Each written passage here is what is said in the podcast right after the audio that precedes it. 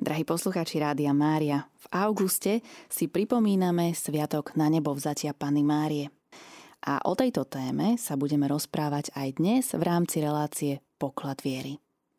Dogma o na nebo vzatí Pany Márie nám hovorí, nepoškvrnená a ustavične panenská Božia Matka Mária bola po ukončení svojho pozemského života s telom i dušou vzatá do nebeskej slávy.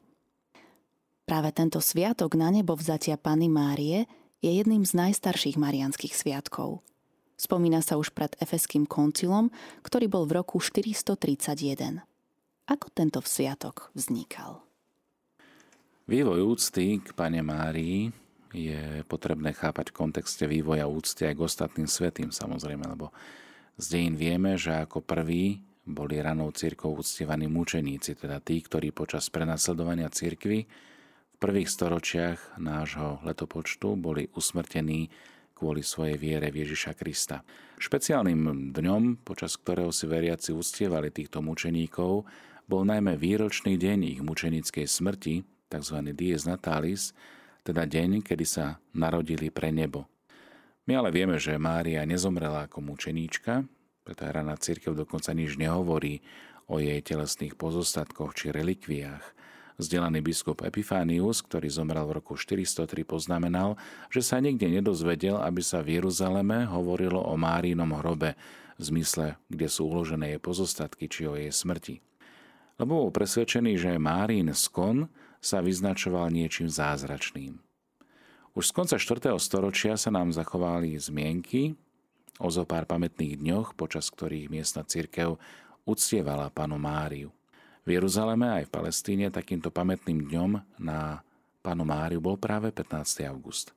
Obsah tejto marianskej spomienky, môžeme povedať, postupne prešiel istými zmenami až napokon v 6. storočí nadobudol význam pripomínania si záveru Márino pozemského života a začal sa nazývať zosnutie alebo prechod, teda transitus, či ako v našej západnej tradícii na nebo vzatie.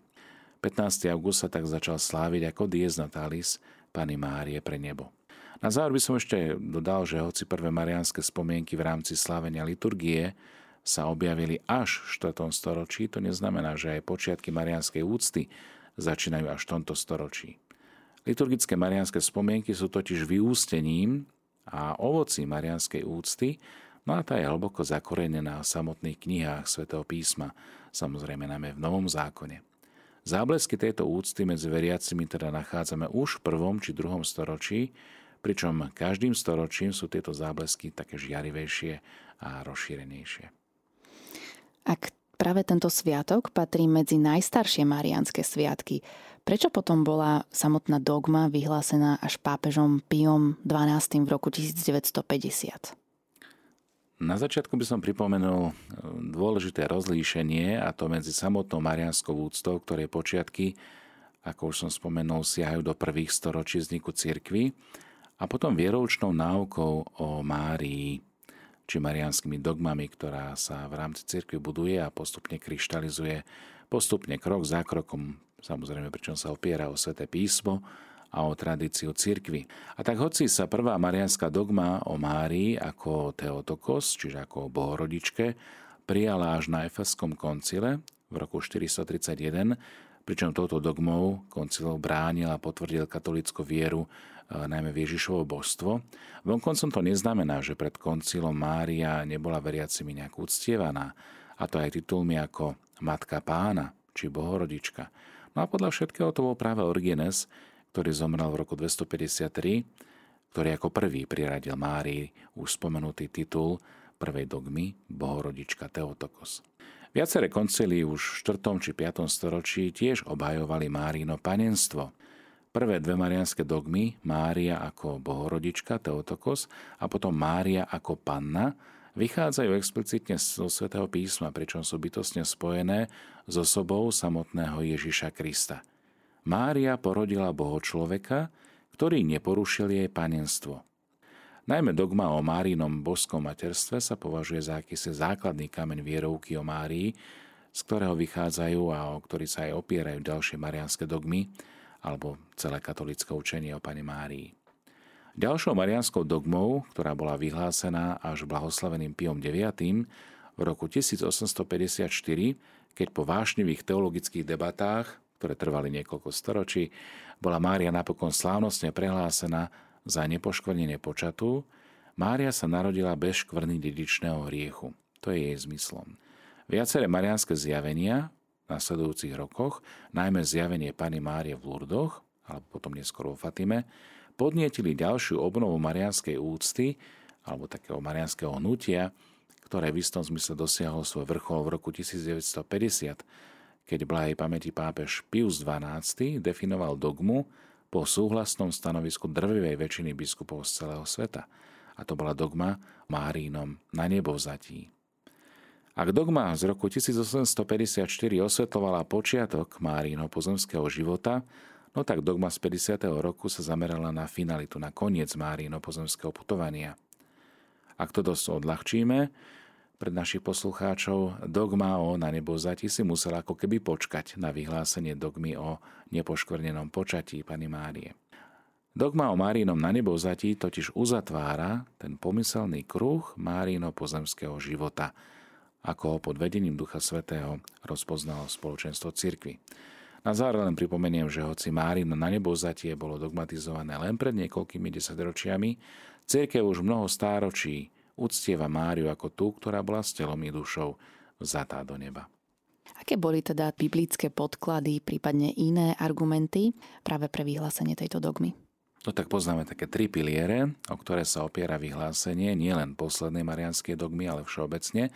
Tým prvým a základným je typologické čítanie Biblie, čiže starý a nový zákon. Je totiž viacero biblických predobrazov, ktoré naznačujú na nebo zatie Pany Márie, napríklad žena a matka, čiže Eva z protoevanielia z knihy Genesis, ktoré je potomstvo rošliape hadovi hlavu. O tom čítame v 3. kapitole 14. a 16. verš knihy Genesis.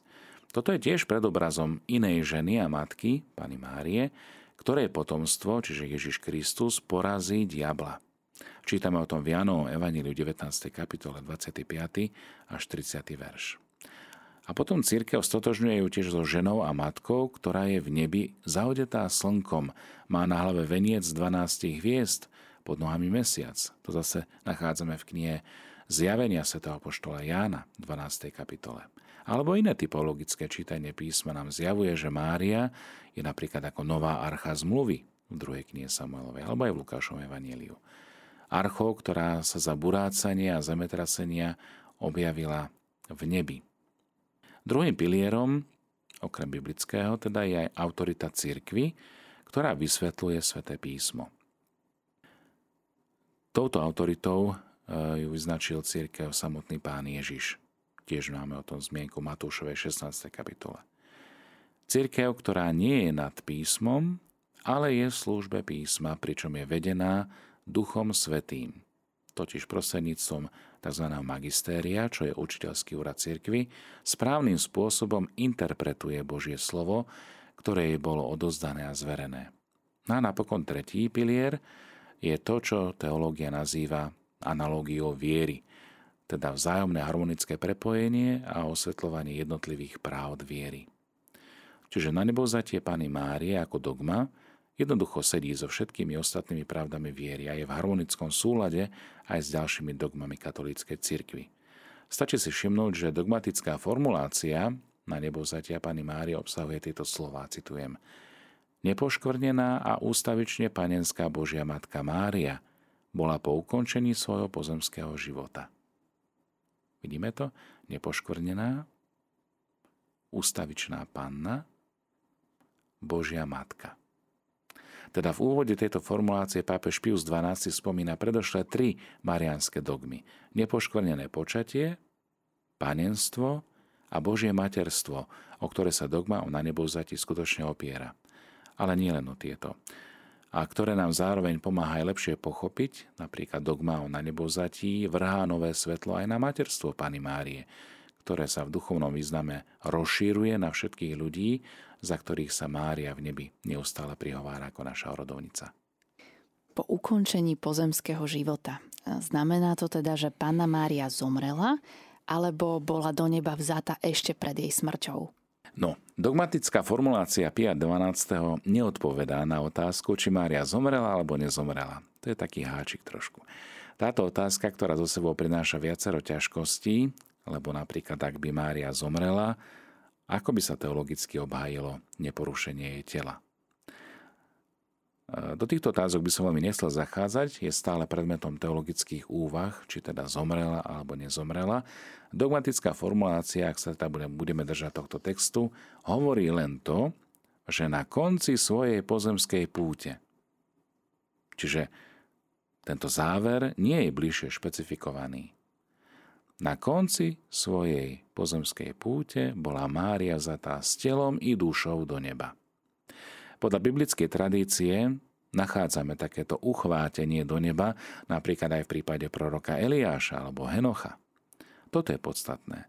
A tak hoci značná väčšina teológov sa prikláňa skôr k názoru, že Márin pozemský život sa áno ukončil smrťou, po ktorej nasledoval Mário na nebozatie, predsa len spôsob ukončenia jej pozemského putovania zostáva pre nás podružkom tajomstva. Dogmy totiž niekedy poodhaľujú aj onú nadprirodzenú realitu, ktorú ale v plnosti spoznáme až v nebi. Čiže pre naše pochopenie veľmi jednoduché by bolo možno aj práve to, čo má východná tradícia, to len na také doplnenie, že pána Mária usnula, ako keby zaspala. My veríme tomu, že všetci ostatní zosnuli sú v nebi bez tela do času Kristovho druhého príchodu, keďže až potom teda nastane vzkriesenie tela. Prečo teda bola Panna Mária vzata do neba aj s telom? Mária je prvá vykúpená. Mária vďaka všetkým výsadám, ktoré vyplývajú z jej božského materstva, bola vykúpená znešenejším spôsobom ako my všetci ostatní. Prečo? Ona ako prvá z ľudského pokolenia v plnosti zakúsila ovocie Kristovho vykúpenia a toto sebe zahrňa aj skriesenie tela a oslávenie v nebi. Úzky a nerozlučný zväzok medzi Máriou a jej synom, ktorý zdobili jej pozemskú existenciu, pokračuje aj v nebi, po jej telesom na nebovzatí. Čiže Mária je navyše predobrazom aj cirkvy. Na nej cirkev vidí, čo ju v budúcnosti čaká. Oslávenie pri druhom Kristovom príchode, ktoré Mária ako ten najznešenejší út cirkvi už dosiahla, keď bola s telom i dušou vzatá do neba. Čiže pozerať na, na nebovzatú Máriu, tak znamená hľadieť do budúcnosti a hľadieť so životodárnou nádejou, čo očakáva aj nás. Aký má teda význam na nebo vzatie Pany Márie pre duchovný život kresťana? Na nebo vzatie Pany Márie nám okrem iného pripomína finalitu alebo nám pripomína cieľ nášho pozemského putovania, ktorým je samotný Boh. Dnes veľa ľudí, dokonca aj veriacich, bezcielne sa túla životom, kráčajú bez cieľa, blúdia. A takéto blúdenie človeka značne unavuje. No na nebo za tie Pany Márie nám chce pripomenúť cieľ, ktorý by sme mali mať neustále pred svojimi očami a ktorý by mal stvárňovať všetko naše konanie, naše myslenie, naše slova, naše skutky. Brať vážne Márinu na nebovzatie k Bohu teda znamená brať vážne aj môj život, môj vzťah, moje žitie s Bohom už tu na tejto zemi. Márino zatie do neba je totiž takým pevným smerovníkom aj pre môj život tu na zemi. Že mám cieľ, že mám miesto, ktoré mi išiel pripraviť jej syn, Ježiš Kristus, a že celú väčnosť teda budeme v jeho prítomnosti pozerať do jeho tváre požívať tú lásku, ktorú nám Boh zjavuje. Aj v tom tajomstve, ktoré teraz kontemplujeme, keď pozeráme na Panu Máriu, keď pozeráme na našu nebeskú matku, na kráľovnú neba a zeme, ale zároveň aj na človeka, ktorý pozitívnym spôsobom odpovedal na Božiu výzvu a na Božie pozvanie, aby sa stala matkou Spasiteľa. Takže v tomto nám môže byť naozaj Pána Mária veľmi blízka, aj keď možno pre niektorých sa zdá byť až príliš vzdialená práve tým, že bola vzatá do neba. Aj s telom, aj s dušou. Ale vidíme, že Pána Mária nás má rada ako svoje milované deti, no a z času na čas nám niečo chce aj pripomenúť a tak sa s ňou môžeme stretnúť či už na marianských pútnych miestach alebo na omilostených miestach, ktoré sú posvetené jej prítomnosťou, ako to bolo v prípade napríklad Bernadety Subirusovej alebo fatimských detí Jacinta, Franciska a Lucie. Takže toľko možno, drahí priatelia, na také dovysvetlenie alebo na taký ten rozšírený pohľad na ďalší poklad viery, ktoré sme si dnes prítomnili pri pohľade na Mariánsku dogmu, štvrtú v poradí, Pana Mária, ktorá bola zatá do neba s telom i s dušou. Nech sa teda prihovára za nás a nech nám vyprosuje potrebné milosti. Drahí poslucháči Rádia Mária, o téme Na nebo vzatia Pany Márie nám porozprával brat dominikánsky kňaz Alan Deli a rozhovor pripravila Jana Solárova. Čerpali sme ho zo stránky dominikáni.sk. Ja len doplním, že brat Alan Jan Deli pôsobil niekoľko rokov aj ako promotor rúžencových bratstiev na Slovensku a v súčasnosti študuje mariológiu na Papeskej univerzite svätého Tomáša Akvinského, známe ako Angelikum v Ríme.